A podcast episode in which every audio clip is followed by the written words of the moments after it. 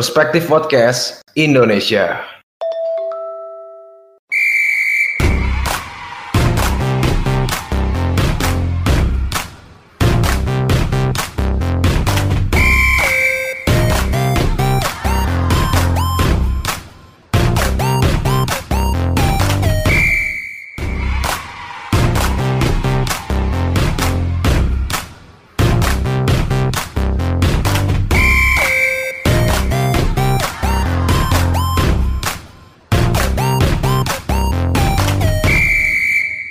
Assalamualaikum warahmatullahi wabarakatuh.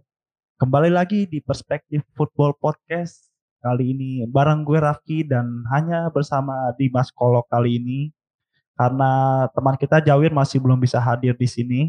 Kayaknya dia masih stuck deh di kota hujan ya. Eh kota hujan, kota apa? Kalau Bandung? Kota Pariangan, Pariangan. Kota Pariangan. Pariangan ya. Kota Parahyangan. Karena Jawir juga masih di Bandung ya. Gue juga nggak tahu deh ngapain. Tapi ya semoga saja urusannya bisa cepat selesai ya deh biar kita bisa bertiga lagi kan. Iya, karena dia salah satu ini ya, apa? Pencetus skeleton dan bebegik. Betul.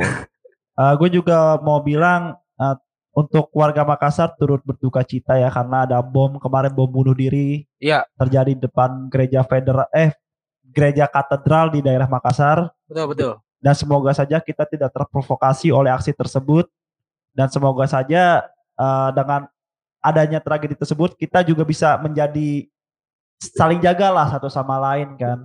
Karena kemarin gede banget ledakan itu kemarin gue lihat di CCTV ini ya, detik-detik detik-detik tragedi eh, ledakan bom tersebut tuh. Jadi kasihan banget tuh maksud gue yang naasnya itu ketika mobil Livina lewat tuh yang terakhir tuh. Sampai harus minggir dulu kan kayaknya kena tuh, kena pecahan pastilah. pecahan-pecahan bom tuh pasti kena tuh.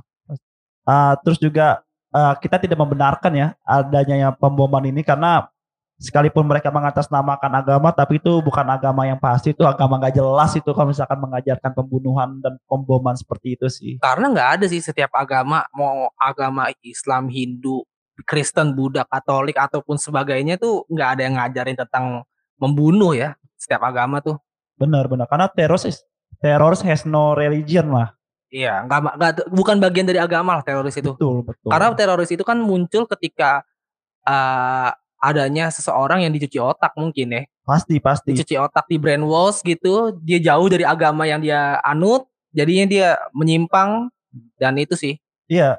Karena emang kalau kita bicara teroris ya pemahaman agama yang salah aja udah. benar benar benar. Uh, dan juga gue mau ngucapin duka cita ya untuk warga Indramayu yang kemarin ada kilang minyak di daerah Balongan yang Iya. meledak. Wah itu serem banget sih gila. Ini berarti dua hari berturut-turut nih ya, ini Ah. ini ben- bencana ada terus ya. Betul. Uh, gue ngeliat, ih langit-langit di Indramayu kayak merah gitu serem banget gila. Itu itu ledakannya gede banget itu. Karena gimana ya Dim ya? Kan rum- rumah gue pernah hampir kena kebakaran kan. Gue Ah. pernah ngeliat kebakaran yang 30 rumah. Dekat banget dari rumah gue tuh Lenyap ya. Uh, lenyap. Dan gue deg-degan banget. Ih serem banget gila kebakaran. Pas lagi waktu itu kebakaran itu yang dekat rumah gue. Pas lagi waktu itu di Manggarai lagi banyak deh yang kebakaran 30 rumahan. Itu bokap nyokap gue disiapin ini. Pokoknya surat-surat yang penting dah. Oh iya iya. Ijazah, surat rumah. Iya, Itu iya, udah, udah siapin di satu tas jadi udah dibawa keluar dah tuh takutnya dong kena kan udah hampir dikit lagi tinggal satu gang lagi lah satu tembok doang tapi alhamdulillah rumah gua gak kena karena kebakarannya 30 rumah gitu aja gua ngeliat udah serem banget kan api di mana-mana belum paniknya warga kan gimana kalau misalkan kita ngeliat kilang minyak yang meledak gitu kan wah Iya. gua nggak ngebayangin perasaan orang yang melihat Soalnya kalau misalkan rumahnya apa dempet-dempet gitu kalau misalkan tangganya banyak, itu cepet tuh biasanya merembetnya. Ah, ah. dan Cepet kebetulan kan banget. di daerah Manggarai kan emang padat ya Iya. Ah, jarak-jarak rumah itu padat banget nggak ada berjarak bahkan Ah. dan itu nyampernya juga cepet banget dan itu juga bangunan-bangunan dengan bahan yang cepet kebakar gitu Oh iya iya. iya. banyakannya jadi wah rame banget tuh 30 rumah waktu itu Berarti dua hari, dua hari di dua pulau ber- berbeda ya. Ah. Jawa sama di Sulawesi. ya gue sih berharap bencana-bencana seperti ini segera hilang lah dari negeri kita ini ya Ya se- eh, secepatnya pulih lah. betul betul nah kita kembali ke sebagai nama kita perspektif football ya kita bakal ngomongin football Ya. Ka- kali ini kita akan kembali-kembali mengingat nih Dim, tentang tragedi Calciopoli nih dan juga tentang perjalanan timnas Itali di Piala Dunia 2006 karena kan itu satu kesinambungan kan. Iya iya iya. Bukan kes- kesinambungannya bukan di hasil Piala Dunia namun ada hal yang mengikat lah, ada hubungannya di antara dua tragedi tersebut dan juga trofi itu. Antara Calciopoli dengan juara Piala Dunia ya 2006 ya. Tapi sebelum gue ngomongin itu, tapi eh sebelum gue masuk ke topik itu, tapi emang di era 2004-an sampai 2006-an itu serinya juga masih prime prime-nya ya. Masih prime kok dan masih tayangnya tuh jam-jam prime time juga dia. Iya, ditambah tahun 2003-nya kan All Italy Final kan. Iya iya iya. AC Milan lawan Juventus kan. Old Trafford. Hmm, Itu, saat itu final pertama gue yang gue tonton tuh. Biarpun memang boring ya. boring banget, boring banget. Tapi uh, Juventus tidak waktu itu nggak dapat ya, adu penalti kan. Nggak dapet. Akhirnya kan yang pernah tunjuk kan Shevchenko. Heeh. Dan gue inget banget tuh 2003 sampai 2006 itu kan eh sorry sorry 2003 sampai 2000 musim 2004 2005 tuh masih disa- ditayangin di SCTV tuh. Itu masih jam-jam prime time itu, masih jam setengah tujuh, eh, setengah delapan. Jadi jamnya bentrok sama Liga Inggris dulu tuh Hmm. di TV 7. Nah makanya gue ngelihat Liga Italia pas udah masuk 2005 ke atas itu kan udah masuk Indosiar tuh, Indosiar. Terus udah masuk ke mana lagi tuh sempat eh, RCTI juga sempat kan, ke RCTI lagi sekarang Hmm. itu udah masuk masuk jam-jam tengah malam tuh setengah tiga pagi setengah dua pagi jadi mungkin Itali eh, sudah tidak mengikuti pasar yang Asia lagi sih gue rasa Betul betul. Uh, ketika saat, lagi saat itu persaingannya ya tiga tim utama ya Juventus, Inter Milan dan juga AC Milan ya pas lagi saat itu. Iya. Lagi panas-panasnya mereka bertiga bersaing. dan di eh, penguntit penguntit itu pun ya sama, sama seperti sekarang sih Roma Lazio Dan juga ketika tahun 2004, 2005 dan 2005 2006 yang menjadi juaranya adalah Juventus yang nanti akan kita omongin ya. Iya. Eh, tapi kalau misalkan di tahun segitu lu yang lu suka dari Serie A tuh apa Dim? Permainannya kah atau pemain-pemainnya kah atau gimana? Kalau gue mungkin dulu masih anak kecil jadi gibol ya bola apa aja gue tonton. Jadi menurut gue Serie A sebenarnya tidak ada satu hal yang benar-benar mengikat. Ada yang mengikat tapi nggak terlalu mengikat ya. Kayak misalkan contohnya gue nonton Inter Milan dulu. Atau AC Milan lah AC Milan. Gue lebih nonton, nonton AC Milan. Karena AC Milan itu kan eh, mega bintang ya tim mega bintang gitu. Dan gue bingungnya itu ketika tim mega bintang nggak pernah juara ya AC Milan sih. Maksudnya nggak pernah juara maksudnya sulit untuk juara lah di eh, Serie A. Dia kan di kancah Eropa maksudnya namanya kan besar AC Milan itu kan. Betul betul. ketika dia ada di Serie A yaitu dia main di liga lokal pun sulit untuk menjadi juara gitu dan selalu kepotong oleh Juventus. Dan mungkin ini kita akan bahas kenapa selalu kepotong oleh Juventus ya. Karena eh, sebenarnya Juventus itu squad eh, squadnya itu nggak terlalu em, mentereng squadnya. Cuma maksud gue dibandingkan AC Milan gue lebih ke AC Milan sih squadnya. Harusnya layak untuk juara ya gitu Dan kali ini kita akan gue bakal coba masuk dari ini kali awal kejadiannya ya. Gue mau coba cerita sedikit. Jadi waktu itu tuh nih kasus Calciopoli atau bahasa Indonesia apa sih pengaturan skor, match fixing match fixing itu bagaimana bisa terjadi. Jadi awalnya ini FIGC atau PSSI-nya Itali itu melakukan investigasi terhadap hasil-hasil pertandingan di Serie A di musim 2004, 2005 dan juga 2005, 2006. Jadi dua musim nih FIGC mencurigai adanya eh, ketidakberesan dah di dalam hasil-hasil pertandingan tersebut. Jadi polisi sama FIGC itu melakukan investigasi untuk tentang kecurangan di dalam hasil-hasil pertandingan tersebut.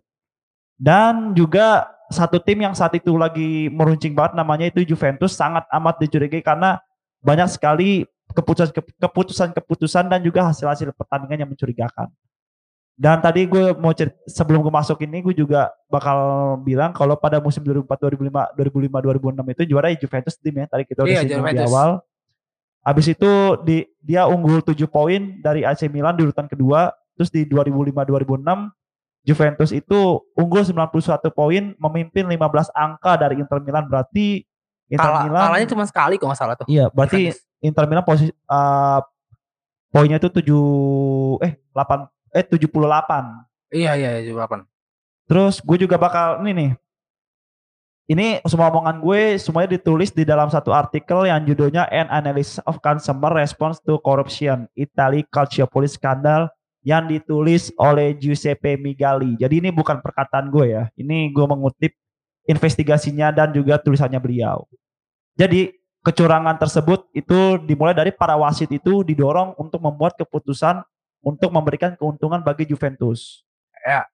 Terus juga kenapa harus wasit gitu kan? Karena ya jelas wasit adalah hakimnya pertandingan. Dia bisa mem- dia bisa memutuskan sebuah keputusan yang baik dan buruk untuk sebuah tim. Makanya itu wasitlah yang diincar pertama kali. Terus nggak harus wasit yang diincar itu tidak harus yang ketika lagi pertandingan Juventus itu bermain, tapi juga bisa kalah mereka memimpin jalannya pertandingan tim-tim lain yang kiranya punya pengaruh dalam uh, perebutan gelar liga pada saat itu. Terus juga menurut maka, menurut makalah tersebut ada tiga bentuk intervensi yang dilakukan pejabat Juventus kepada wasit. Pertama, wasit yang dikenal punya kecenderungan mendukung Juventus dialokasikan untuk pertandingan-pertandingan penting dan menentukan bagi mereka. Jadi wasit-wasit yang kayaknya backgroundnya jagonya Juventus ditaruhnya match-match Juventus otomatis beliau menguntungkan Juventus dong. Oh iyalah pasti kayak misalkan lu Howard Pep aja taruh iya, on MU pertandingan MU kan atau mungkin atau, McDean. Ya kalau nggak kita deh misalkan nih background lo Arsenal nih Dim ya. Terus tiba-tiba Arsenal lawan MU ya kali lu menguntungkan MU. Kan nggak mungkin dong. Pasti lu akan menguntungkan tim kesayangan lu dong. Iya pasti pasti. Terus yang kedua para wasit ini didorong untuk memberikan keputusan yang menguntungkan bagi Juventus yang tadi udah kita singgung ya. Iya. Yang ketiga, wasit akan menerima ancaman skorsing dari tugas apabila apabila dia tidak mau melaksanakan keinginan orang tersebut. Jadi petinggi Juventus ini tidak kalau dia nggak mau wasit itu bakal terkena skorsing atau yang terburuk dia bakal terkena pemecatan. Oh, jadi panitia liga ya itu ya. Sampai sekarang ya masih panitia Betul. liga ya. Udah kayak panpelnya dia. Iya, panpel tuh Juventus. Sampai sekarang pun gue rasa juga masih jadi panpel tuh Juventus. Terus juga uh, selain Juventus FIGC juga menemukan fakta bahwa beberapa pejabat tim lain juga melakukan praktik serupa. Klub-klub yang diindikasikan itu juga ada Fiorentina, Lazio, AC Milan, Regina, dan empat tim tuh. Wah Regina tuh, gue inget banget Regina tuh, oh nggak salah sempat mau sempat degradasi tuh habis itu kan? Iya dia degradasi di akhirnya. Kipernya kipernya terkenal tuh. Dia udah udah udah main Calciopoli degradasi ya. Iya, degradasi lagi. Bingung gue tuh. dia ngapain main Calciopoli kalau misalnya gitu. Dulu paling yang terkenal pemain Regina ada ada dua sih yang kipernya tuh ada gue inget banget namanya Nicola Pavarini sama strikernya tuh uh, si Koza kalau inget tuh. Oh, gue enggak inget. Koza double double Z tuh inget banget strikernya dan kaptennya dia tuh top skornya. Gokil emang Regina. Terus setelah melakukan serangkaian penyelidikan dan investigasi, bukti-bukti yang mengikat itu jadi bukti-bukti ini nih mengarah kepada ada seorang nama yaitu namanya Luciano Moggi yang ketika itu menjabat sebagai direktur direktur umum Juventus. Jadi FIGC dan juga jaksa dan juga kepolisian itu uh, mengumpulkanlah bukti-bukti ada ribuan dokumen dan juga ratusan percakapan yang masuk ke meja FIGC. Tim penyelidik pun menyimpulkan bahwa Mogi punya andil besar penting dalam mengatur skandal. Terus uh, yang bingungnya ini bukti-bukti saat itu sulit banget karena Mogi ini emang bergerak dalam senyap. Gak ada bukti transaksi uang, gak ada maksudnya gak ada bukti transaksi uang ke wasit, gak ada amplop yang diterima sama wasit. Bahkan jaksa pun pada saat itu FIGC juga bingung nih, Mogi caranya gimana? Dia bisa mengendalikan wasit, dia bisa mempengaruhi keputusan wasit untuk menguntungkan Juventus dan bahkan dia bisa memilih wasit untuk sebuah tim di sebuah pertandingan tapi kita tidak menemukan bayarannya gitu. Kan jadi bingung gitu ketika saya itu kan. Terus juga si Mogi ini nih hebatnya dia juga pernah menunda pertandingan dan bahkan pernah dan bahkan pernah membatalkan pertandingan Serie A ketika saat itu. Dan juga dia juga bisa menyetir arah liputan media atau melakukan propaganda di media. Mogi itu rata-rata membuat dan menerima 406 panggilan per hari. Ia melakukan dia memiliki 6 ponsel dan 300 kartu SIM. Dalam 9 bulan, ia melakukan kurang lebih 100 ribu panggilan. Gila Buset, kayak counter pulsa. Gue mikirnya gini sih, Dim. Ketika lu dalam 9 bulan lu ngelakuin 100 ribu panggilan, koneksi lu gokil banget gak sih? Iya, iya koneksinya gila. Itu, lu, mau, itu lu, harus diakui itu mafia itu. Itu mafia gak itu sih? kelas itu mafia itu. Lu punya 300 SIM card. bukan bukan kelas yang ceng ceremen lagi itu gak kelas ceng ceremen itu mafianya tuh. Gila 100 ribu panggilan dalam 9 bulan.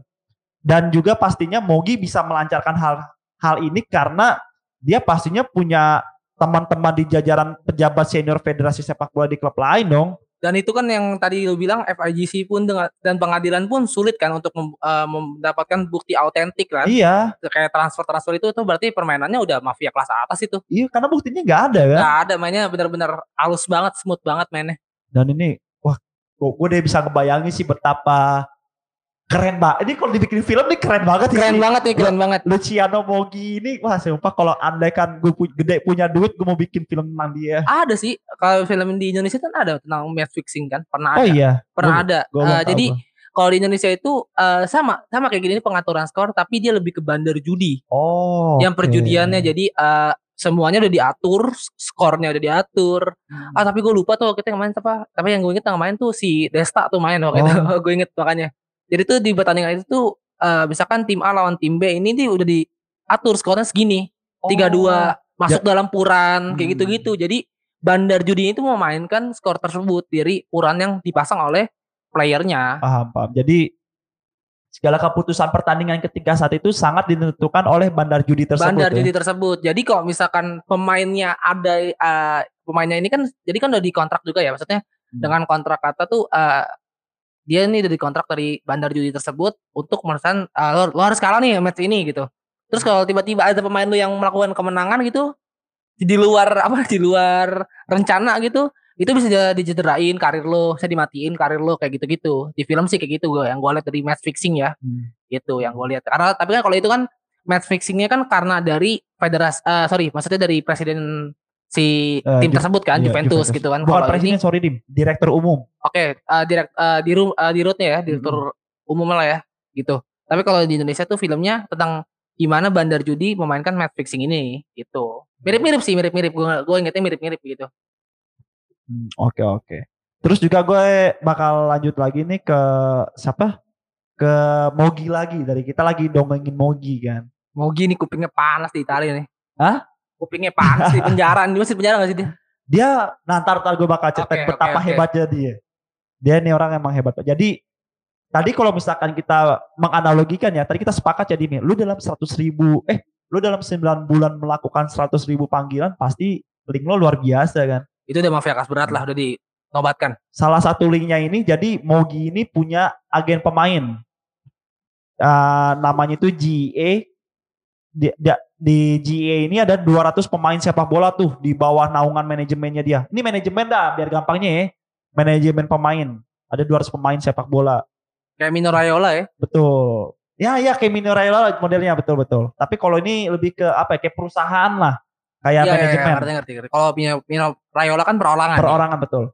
Uh, di GA ini ke- diketuain oleh anaknya sendiri namanya Alessandro. Terus juga GA ini memperkerjakan anak-anak dari sosok penting di industri bola seperti putra mantan presiden Lazio Sergio Cragnotti, anak dari pelatih Italia yang ketika saat itu memimpin Piala Dunia 2006 Marcelo Lippi, Wow.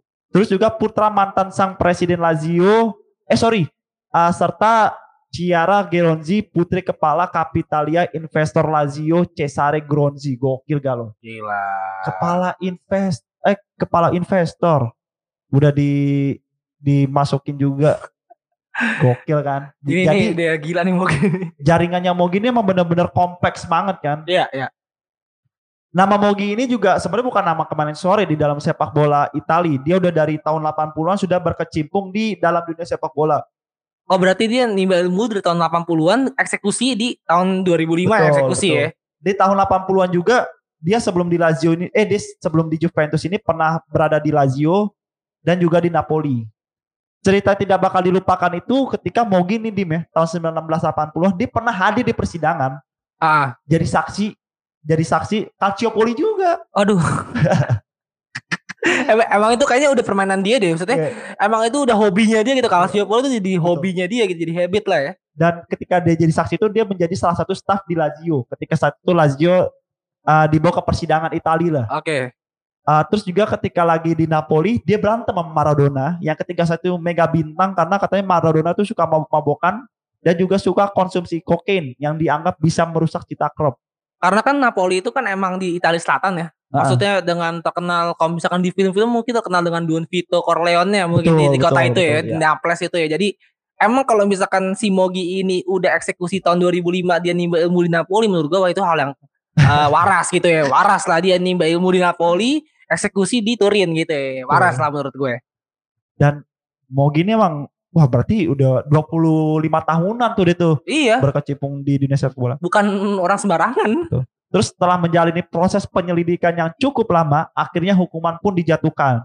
Juventus diputuskan degradasi ke Serie B, mendapatkan pengurangan poin sebesar 9 poin, tidak berhak mengikuti Liga Champions Eropa di 2006-2007, serta gelar 2004-2005 dan 2005-2006 itu dicabut. Ini berarti salah satunya dikasih Inter kan? Iya iya iya. Gue lupa di tahun berapa salah satunya dikasih Inter nih. Dikasih Inter kan 2005 2006 dikasih Oh, Inter karena kan ya? AC Milan terbukti juga. Ya, AC Milan juga terbukti. Terus Kecewa di Lazio juga yang tadi kita singgung di awal terkena Calciopoli juga pengurangan 3 poin untuk Serie A musim 2006-2007 dan tidak berhak mengikuti Piala UEFA 2006-2007. Terus Ah. ada Fiorentina dikurangi 19 poin untuk Serie A musim 2006-2007 serta tidak berhak mengikuti Liga Champions Eropa 2006-2007. Terus AC Milan mendapatkan pengurangan poin eh mendapatkan pengurangan 8 poin untuk Serie A musim 2006-2007 dan pengurangan 30 poin untuk Serie A musim 2005-2006. Berarti benar. Iya. 2005-2006 Inter yang menjadi juara karena Inter. Inter peringkat 3 kan ketika saat itu. Peringkat tiga dengan squad seadanya bisa juara di apa give- giveaway giveaway. Serta Regina dijatuhi denda se- senilai 68 ribu pound sterling di samping presiden mereka Pasquale Foti didenda 20 ribu pound sterling dan dilarang beraktivitas di dunia sepak bola selama dua setengah tahun. Gila Regina tangas banget ya udah degradasi, didenda, Calciopoli pula. Calciopoli pula. Aduh, aduh, aduh. Terus bagaimana dengan nasib Mogi kan yang kita bingung. Dia mendapatkan hukuman dicekal beraktivitas di dunia sepak bola seumur hidup. Kenapa polisi tidak bisa mempenjarakan dia kan tadi kita udah singgung di awal. Bukti otentiknya itu tidak ada yang memberatkan uh, dia harus masuk penjara. Jadi si Mogi ini kebanyakan buktinya itu hanya ini di uh, apa sadap-sadapannya dari 100 ribu, ribu, 100 ribu panggilan tadi. Gila, makanya dia ya kalau misalkan emang nggak bisa dibicara, wah ya masuk akal juga sih karena nggak ada bukti autentiknya ya. Kalau menurut gue sih ini bukan masalah ini sih Dim, bukan masalah dia buktinya. Kalau menurut gue pribadi, ini asumsi gue pribadi bukan tulisan yang tadi si Bagli Bagiadini ini ya. Ini asumsi pribadi gue. Gue rasa Mogi nggak dipenjara karena akses dia ke atas itu sangat luar biasa dan juga dia bisa men- dan juga kalau andaikan dia bisa dipenjara itu dia pasti bakal menyanyi dan menyeret elit-elit politik di Italia karena sulit mem- sulit memisahkan politik dan juga sepak bola di Italia. Iya, ketika dia nyeret yang politik-politikus politikus yang ada di Italia, ya dia tinggal ketawa ketiwi keluar. Benar.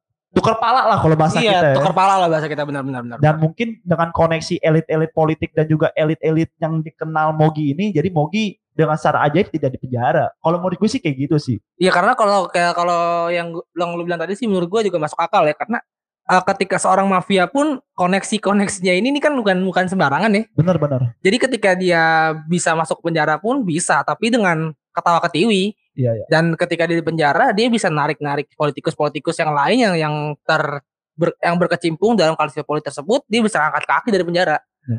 Gitu. Dan juga kita tidak bisa gimana ya, kalau ngomongin Calciopoli kenapa hal ini terjadi? Tadi kan gue dijingungkan tahun 80-an si Mogi ini pernah jadi saksi untuk Calciopoli di ketika dia lagi di Lazio kan.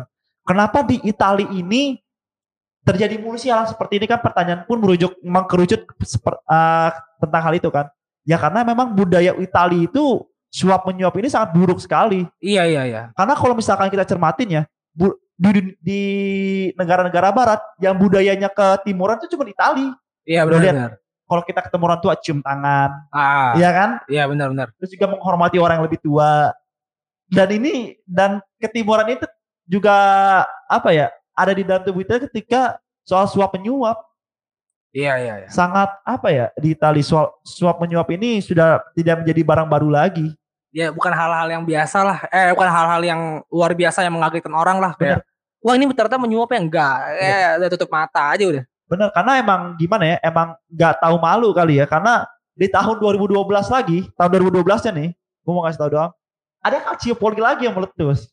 Bu, ala- yaitu ada 14 orang yang ditahan, termasuk yang menggegerkan kan yang di penjara ada eh sorry bukan di penjara ditahan ada Kapten Lazio Stefano Mauri dan juga mantan pemain Genoa Omar Milaneto. Waduh, itu 2012 bu Itali masuk final Euro itu. Iya benar, Masuk kalah final 4-0. Euro. Kalah 4-0 tuh sama Spanyol. Dan gue juga masih ingat ketika Chelsea dipegang Antonio Conte, Conte waktu itu tidak boleh mendampingi Chelsea tiga pertandingan karena ketik jadi pas tahun 2011 eh pas lagi tahun ini juga nih 2012 Conte ini melatih Siena kan ketika Iya, iya, iya, AC Siena. Dan Conte diindikasikan ikut Calciopoli juga ketika di Siena dulu padahal dia di Chelsea 2016 masuk Iya. di yang dakwaan 2011 itu penyeli- penyelidikannya baru selesai, baru selesai lima tahun dan ternyata Conte terlibat dan hukumannya Conte tidak boleh mendampingi Chelsea selama tiga pertandingan ketika saat itu.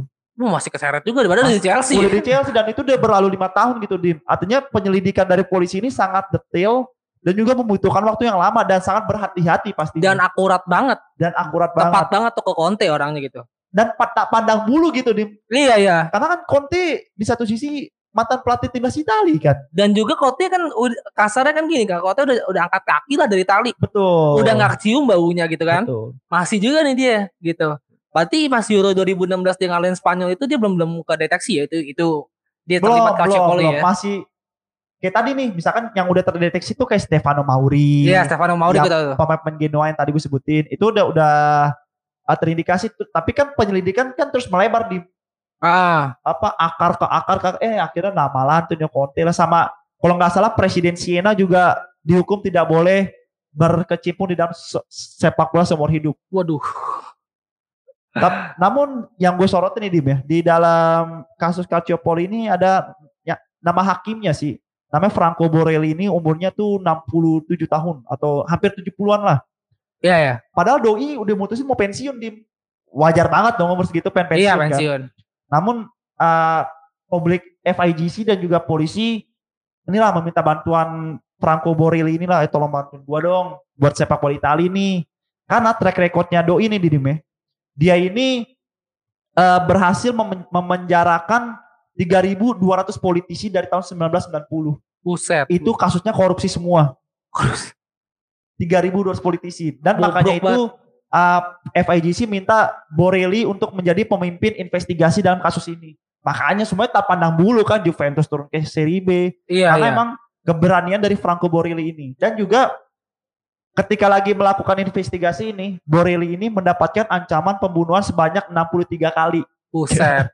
itu itu pan eh, ancaman pembunuhan gak cuma buat dia doang kan maksudnya Pasti. keluarga juga Pasti terseret terseret. pasti. Dan untungnya Borelli ketika lagi melakukan penyelidikan ini dia kayak menyewa apa ya?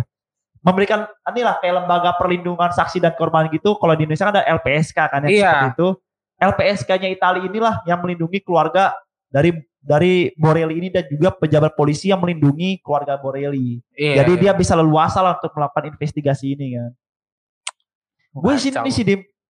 Calciopoli gue ketika ketika lagi kejadian Calciopoli yang gue cermatin pemain Juve pada cabut sih pas turun ke Serie B. Ah, itu tuh juga yang apa yang sempat jadi quotes tuh waktu itu kan quotesnya Del Piero ke Cannavaro Oh iya iya iya. yang lu sebagai kapten di kapal tapi ketika kapal lu tenggelam lu cabut Iya, duluan lu nggak iya. mikirin apa ABK Anak- ABK lu Padahal kan kalau ah, apa ya kode etiknya di kapal itu kan kaptennya turun terakhir kan. turun terakhir kasarnya kayak pilot aja bawa pesawat Iya. kan gitu Heeh, lo harus orang terakhir yang turun dari kapal itu. dan Cannavaro cabut ke Real Madrid Real Madrid. dan gak, gak lama dapat baru dapat Ballon Ballon d'Or, Ballon d'Or kan Ballon d'Or.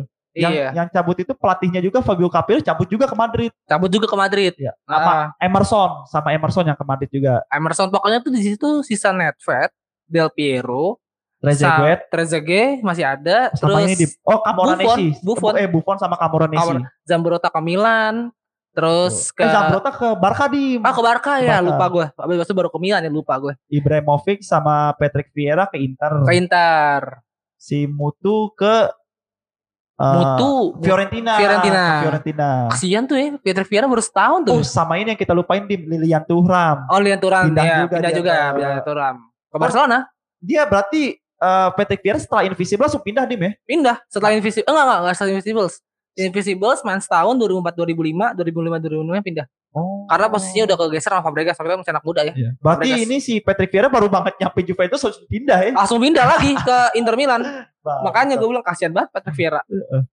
Namun juga uh, Juventus tadi nama-nama itu ya, pertanyaan Del Piero, Nedved gitu-gitu masih setia ya. Dan juga uh, berkah lah untuk para pemain akademi akhirnya bisa naik kan. Ada Mar Ma eh Marcisio kan yang akhirnya naik ke tim utama dan pada akhirnya dia menjadi legenda juga di klub tersebut. Tuh.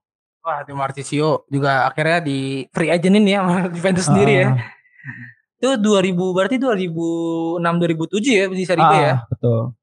Ah, tapi kalau ngomongin pengaturan skor atau match fixing, ada lagi gak dim yang lo tahu dim selain tadi kita kan udah menyinggung Ah, itu terus ah, match fixing juga di 2012-an. Terus ada lagi gak lo inget? Yang gue inget ah paling Ini yang- lo pernah Ah. ini kita tahu gak sih ya sepak bola gajah yang PSS Sleman apa? Oh, lawan PSIS. Iya, itu, itu kan parah itu. Sepak bola gajah kalau bahasa Indonesia ya. Harusnya ya, harusnya. Iya.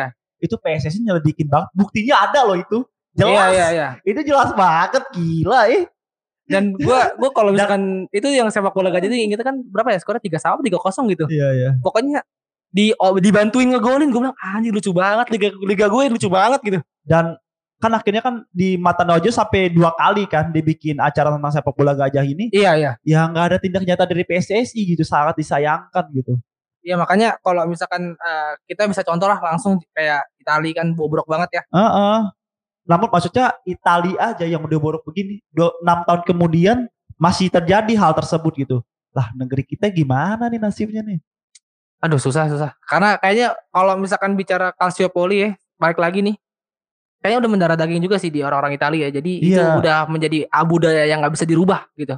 tapi lu setuju gak dim kalau ah, 2002 Korea Selatan itu agak sedikit memainkan Calciopoli Aduh, itu bukan sedikit lagi, bang. Itu jelas itu. Kalau itu jelas itu. Eh, ya, gua gua mohon maaf nih, maksudnya bukannya gimana gimana ya sama tim Asia Nggak, gitu. tapi sorry penggemar K-pop, penggemar K-drama, penggemar bot drakor bukannya kita menghina, Sorry Bu- banget. tapi maksudnya ini ini untuk konteks bola doang. Opa-opa kalian itu memang curang sih 2002. 2002 terutama yang gol Ang Jungwan itu kan setahu gua uh, itu lawan Italia ya. Italia itu menit 2 menit terakhir tuh. Wah, itu Itu golden goal, Dim. golden goal. Itu golden goal sistem, apa sistemnya karena setelah dari satu gol men- menang kan. Terus yang gua paling kasihan itu adalah Totti sih. Yang Iya, apa iya. beda ah Totti apa Maldini gitu apa berdarah-darah tuh. Totti kartu merah kan. Totti kartu merah. Terus kalau salah Maldini atau siapa gitu yang apa berdarah-darah terus tapi nggak kartu merah main Iya. eh, Koreanya tuh. Gue inget banget tuh Koreanya dipegang sama Gus Hiding. Ya. Sama Gus Hiding. Dan sampai akhirnya sekarang nama stadion untuk timnas uh, Korea itu Gusiding Stadium. Iya, karena karena itu pencapaian terbesarnya Korea ya di babak 16 besar kan Betul. ngalahin Itali. Eh enggak, Italia itu 8 besar, 16 besar itu Spanyol di. Oh iya, Spanyol benar-benar. Spanyol juga terindikasi juga itu. Itu Spanyol yang nggak masuk akal yang gol Spanyol dianulir tiga kali. Offside. Iya, offside sama dianulir tiga kali kan golnya. Joaquin dulu tuh masih strikernya. Eh sorry, ah, sayapnya. Joaquin masih muda, terus di a- a- apa di anulir sebanyak tiga kali. Lu bayangin tiga kali tiga kali itu gol tuh. Itu wah lucu banget sih menurut gue. Itu Piala Dunia berarti kalau Piala Dunia Korea Jepang ya? Iya Korea Jepang. Korea Jepang iya itu, itu itu parah banget menurut gue itu itu Piala Dunia paling bobrok yang pernah ada sih. Karena. Piala Dunia terbaik kan 2010. Iya, dan beruntung di tahun 2002 ternyata Jerman tidak bisa diadakan, tidak bisa dikadalin ya. Ya Jerman pun juga saat itu Iya. juga lumayan kuat ya. Ya udah Iya. dengan segala pengalaman dan secara komposisi pemainnya Jerman bisa mengalahkan Korea biarpun sedikit-sedikit dicurangin. Ya mungkin buat yang kalah. yang yang yang apa yang yang pecinta-pecinta K-pop ya, drumcore dan segala eh, dan segala macamnya. Mungkin kalau misalkan lu tanya orang yang ngerti bola gitu, emang Piala Dunia 2002 kenapa? Pasti jawabannya Piala Dunia paling gak jelas. Iya. Itu emang emang itu itu predikat Piala Dunia paling gak jelas sih, karena Piala Dunia paling hancur sih itu. Yang enak dari 2002 itu cuma jinglenya doang. Oh iya, iya, Lagunya jingle. doang itu udah paling enak. Aku sih terbaik masih sekarang makin waka waka, waka sih masih Waka terpegang. Waka, Tapi terbaik. 2002 juga lumayan. Lumayan tuh yang yang ole-ole ya. Iya oleh oleh oleh. Ah iya itu 2002 tuh. Terus kan 2006 kok lupa tuh lagunya Shakira. Bukan yang Shakira juga, Shakira oh juga iya, yang, yang Houston. FIFA. Oh, eh itu 2002 yang ole ole ole. Itu 2002. Oh itu 2002 ya. 2006 kan Jerman. Ya top Piala Dunia itu. Tapi kalau 2010 gue rasa yang kurang dari 2010 itu cuma Jabulani doang sih. Jabulani itu bola yang nggak maksud gua nggak masuk akal Udah. ya untuk dipakai di pentas dunia ya 4 tahun sekali gitu. Salah satunya gol Van Bronckhorst lawan Uruguay gak sih biarpun gol emang bagus tapi menurut gue emang efek bolanya juga sih Dim. Bolanya kan enteng. Iya keentengan dan uh, kecepatan. Jadi kiper gimana ya jelasinnya? Pokoknya gitu deh menurut kiper tuh bolanya tuh aneh. Kalau yang Robert Green blunder emang itu dianya aja Emang sih. Itu, itu, itu, itu, yang penyakit, itu yang penyakit bawaan kalau itu, Bukan salah. bola. Bukan salah bolanya. itu yang penyakit bawaan kalau itu beda ya. Gitu. Makanya gua kalau misalkan ngomongin Piala Dunia ya, kayaknya emang terbaik sih 2010 sih. Iya 2010 bagus sih. Apa uh, dari sisi jarang kontroversinya. Mungkin kontroversi mungkin di bolanya doang sih. Wah, kontroversi paling yang ini sih golnya Afrika Selatan. Ah sorry, eh, golnya Meksiko ke gawang Afrika Selatan partai pembuka Oh, yang Carlos Vela nyetak gol, Hah? tapi dianulir padahal ada pemain terakhir di belakang eh, Carlos Vela pemain Afrika Selatan itu kan jadi kontroversi tuh. Kenapa nih kok offside gitu? Paling itu doang sih. Uh, terus karena kita udah ngomongin timnas, kita ngomongin Piala Dunia 2006 nih. Tadi kan udah 2002, 2010 kita singgung di 2006 nih Dim. Itali kan menjadi kampionnya kan. Iya ya. Padahal ketika saat itu tahun itu liganya sedang lagi dilanda calciopoli besar-besaran kan. Benar benar benar. Lagi hancur lah tuh kasaran tuh negara. Iya iya. iya. Karena karena eh, pemain-pemainnya pun juga pasti kena ya secara mental juga ya, Iya. psikis dan kawan-kawan ya karena Ya se- sekarang gini deh Dim. Misalkan lu pemain Juventus nih, ya kan. Gue pemain Milan nih. ah Dia anjing lu kemarin curang lo. iya di ruang ganti tuh. Kayak gitu lah pasti kan. eh, eh itu itu itu Del Piero yang curang bukan sih timnya gitu kayak gitu gitu tuh bayangin ditambah karena Paru baru pindah lagi. Pemainnya baru pindah, sih iya. cabut tuh gitu kan Ih cabut gak tanggung jawab Ada gitu kan Del Piero, ada Buffon gitu. Iya, iya, iya, iya, Cannavaro, benar-benar. Ada Camoranesi. kamarnya sih bener Gimana lo ngeliatnya? Zambrota Ah. ya kan aduh lo. itu emang udah lucu sih itu lucu sih kalau candi ceng-cengan gitu ya dalam ruang ganti ya. Tapi ya 2006 squad Italia sangat luar biasa, sangat bagus banget dari segala lini. Top. strikernya pusing milih siapa Ya ada Del Piero, ada Yaquinta ada Yaquinta, ada Gilardino kan. ada Montella eh Montella masih masuk kayak lupa gue ada itu deh. eh Totti Francesco Totti kan. Ah, terus ta- belakangnya ada Maldini ada Cannavaro Iya, eh ada- Maldini nggak main ya Kali ini gue gak tau udah lupa. Ah, Yang pasti kan ada Materazzi karena kan Materazzi ya Zidane lah. dong. iya Cannavaro, Nesta Nesta Nesta Wah, tuh Nesta tuh emang idolanya para orang tua tuh Terus kalau back kirinya mungkin Grosso kan yang mencet, menja- menjadi pencetak gol lawan Jerman kan. Grosso ini ya Palermo berarti ya Gue lupa di mana ya. Pokoknya Iya iya Grosso Grosso. Palermo udah pokoknya Terus ada dulu ada Massimo Odo kalau inget tuh Iya. Massimo Odo ah, di back kanannya Milan. di kanannya Milan dulu tuh sempat dibuncen kan Yang rame itu ya di tengahnya udah tim yang sulit karena Pirlo ada Gattuso kan, ada De Ah. Rossi. Iya Nama- Di- nama-nama oh iya benar-benar ada De Rossi masih muda juga waktu itu ya De Rossi ya Terus ada Pirlo ada Gattuso ada siapa lagi sih tengahnya banyak banget ya Kayak 2006 bagus sih. De- tengah itu emang komplit sih Itali. starting elevennya emang emang udah Ah, pusing sih ah. milihnya siapa gitu Lipinya pusing sih gue Iya. rasa Lipinya tuh Namun ya sebenarnya tapi biarpun timnas Italia ketika 2006 ini sangat luar biasa, namun elektabilitasnya untuk menjadi juara itu sangat turun ditambah liganya lagi hancur. Kedua, negara-negara lain pun juga bagus tim skuadnya.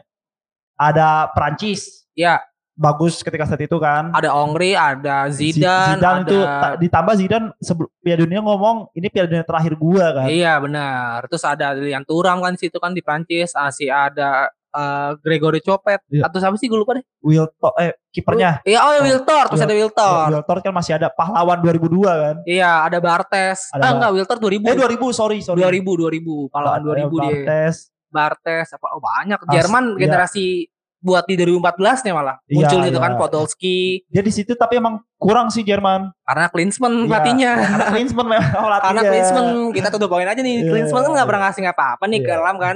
Elam kan pernah ngomong. Gue sih menyoroti Prancis juga bagus sih dia skuadnya ketika saat itu. Pertahanan Iya, kan benar. ada ada Thuram, ada Sagnol kan, Willy Sanyol, Iya, ada Lizarazu, ada Lizarazu, Sinam benar. 9, Ah, di tengahnya juga kuat-kuat juga kan. tengahnya juga kuat, Ada masih ada Patrick- Patrick Vieira. Makalele lagi. Makelele, wah Chelsea itu itu gila tuh Makelele. Gue ngeliat Kante kalau ngeliat Makelele sih Iya. bener. Kayak karena emang Makelele mainnya wah serampangan banget mainnya. Belum ada tandem pivotnya ada Pat- Patrick Vieira kan. Patrick Vieira sama Makelele Iya, berdua. kuat banget kan di di tengah. Wah itu Benar. ya kayaknya gara-gara ini 2006 juga bagus-bagus sih. Brazil. Inggris generasi generasi Oh emas. iya, Inggris generasi emas. Eh, Eh, Erikson aja sih waktu eh, dia main gak sih di 2006? Inggris main. masuk ya? Segrup sama Paraguay. Kalah sama siapa sih di gugurnya? Gugurnya sama Portugal kan.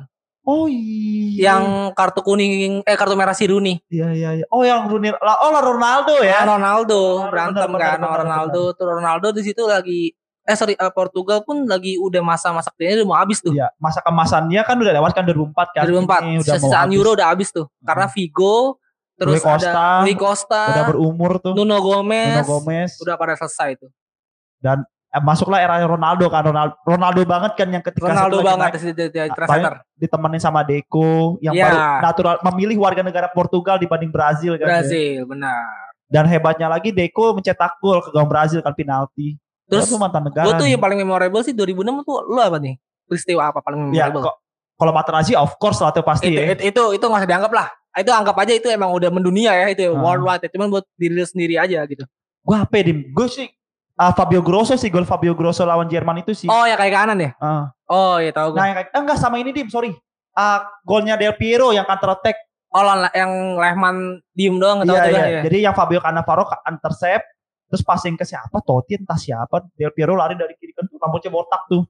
Tuh di, di passing di pressing itu gol. gue yang paling memorable Bolanya juga bagus lagi kan. iya bener bagus banget Mas-mas bolanya gitu kan. itu kan karena kesalahan si ini kalau nggak salah Thorsten Frings atau Iya, iya. Schweinsteiger gitu Aduh. di counter sama Cannavaro Iya, bolanya direbut Cannavaro interceptnya gila sih di situ. itu gila banget emang emang emang, emang lagi masa-masa emasnya makanya dapat Ballon d'Or kan Ya prosesnya dia kan ngeblok dulu, ya blok dua kali ke blok, dia lari lagi kan dikejar tuh bola dapat intercept langsung dioper counter Del Piero gol. dia Piero gue kalau gue sih ini sih Apa? gua, Lehman yang penalti Yang mana? baca surat Oh iya, aduh itu loh siapa sih ada penaltinya? iklan Argentina itu Oh iya, Wah iya. gue inget banget itu Gak lama tendangannya Cambiaso Langsung jadi ayam-ayaman tuh Tendangannya Iya. Cambiaso dan kawan-kawan tuh Veron Iya, ingat. Langsung ada rasa tuh tendangannya tuh Makanya gue tuh inget banget Ketika uh, Krul ngelakuin hal itu juga Gue inget Lehman langsung 2014 ya. 14 Krul kan ngelakuin itu juga kan Krul gitu kan Tapi berhasil itu kan nyelon Costa Rica dim. Berhasil kan? Iya berhasil eh, Enggak, eh, berhasil kan? Berhasil berhasil Nyala itu Krul lawan Costa Rica kan 2014. Itu kan Krul kan lima kali tembakan Costa Rica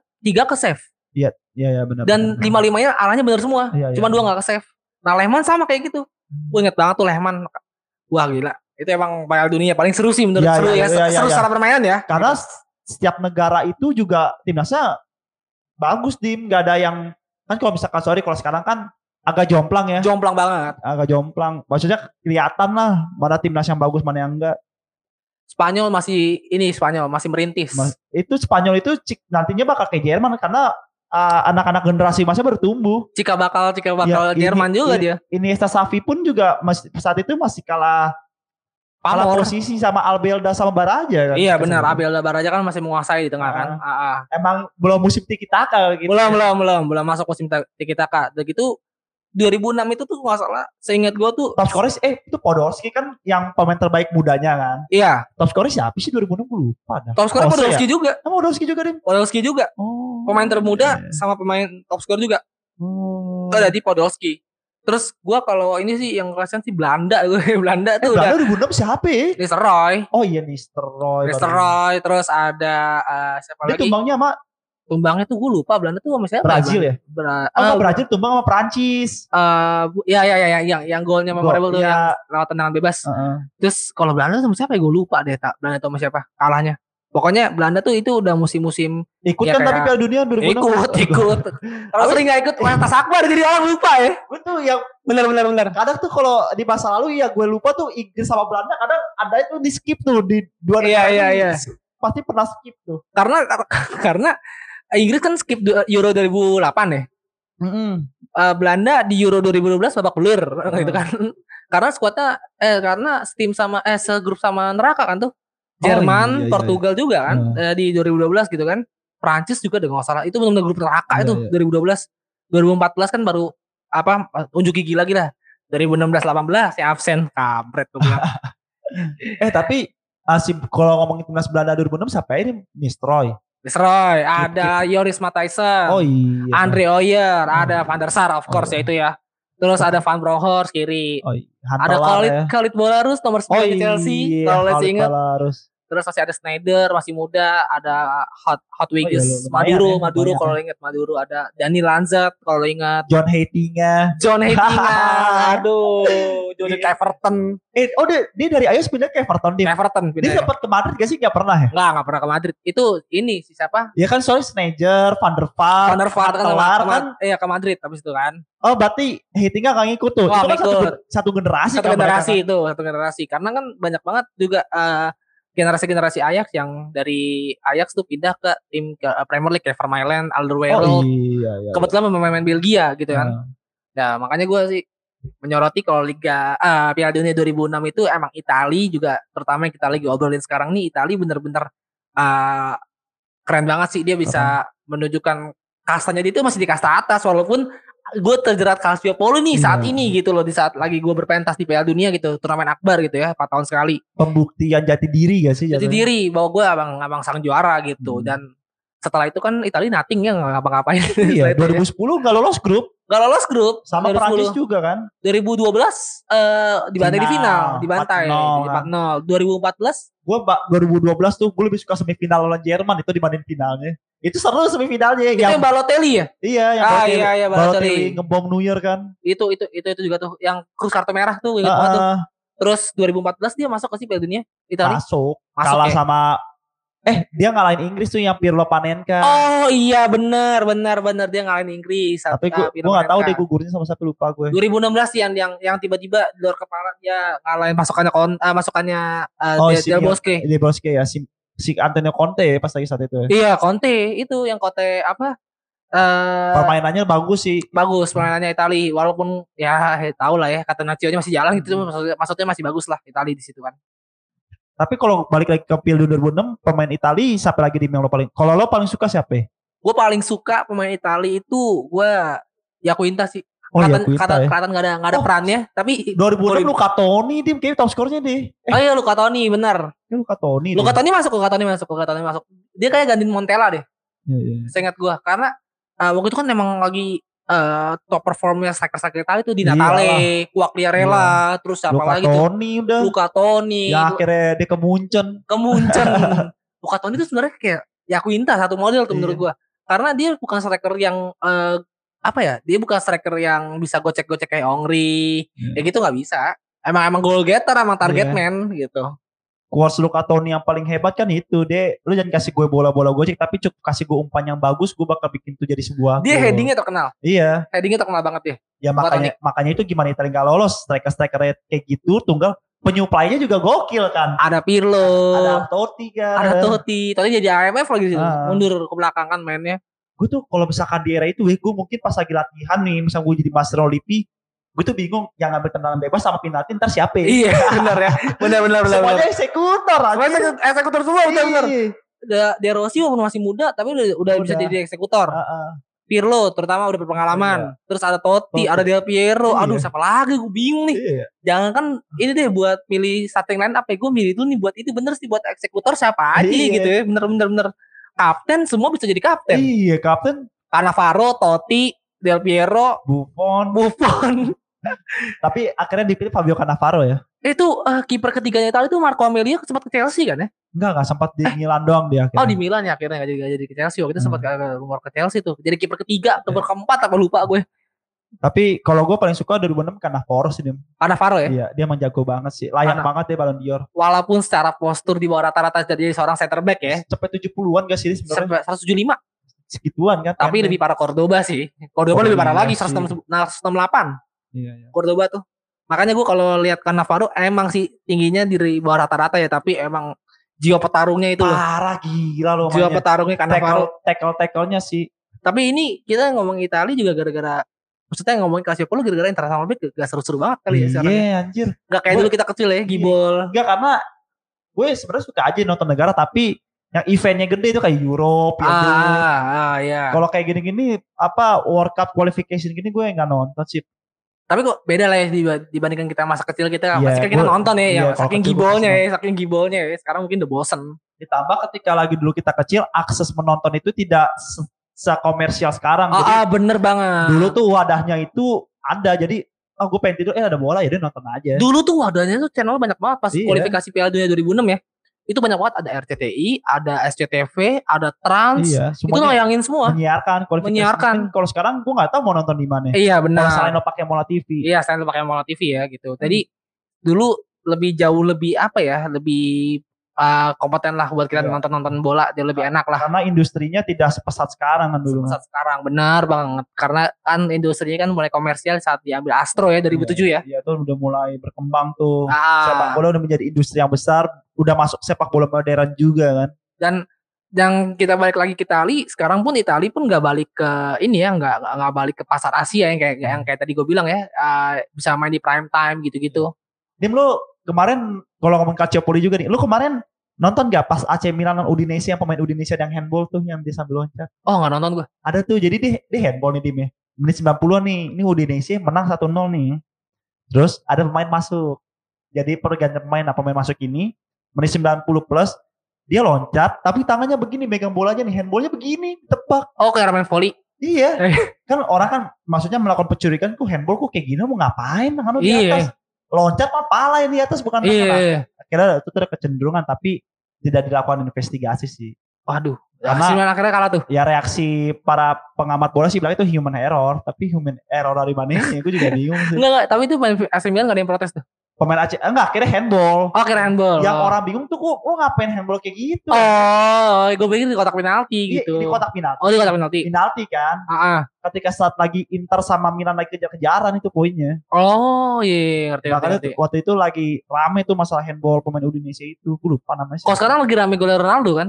Ya yang kemarin Iya, itu itu mutlak gol sih kalau gue jadi Ronaldo kesel sih. Iya, tapi karena kan uh, FIFA tidak memakai VAR atau enggak itu untuk Goal line teknologi nggak make. untuk penyamarataan di semua negara Eropa karena teknologinya enggak semuanya bisa memadai kan. Benar. Makanya gue kemarin juga lihat di ESPN gue kayaknya kesel banget Ronaldo nya. Jadi wajar Iya. sih menurut gue. Dia keluar lapangan sebelum matchnya berakhir. Benar benar benar dan itu kan dia di kartu kuning dulu kan. Iya. Iya, habis itu dia lempar ban kapten. lempar ban kapten udah dicabut dia. Iya, emang deh. Good, good.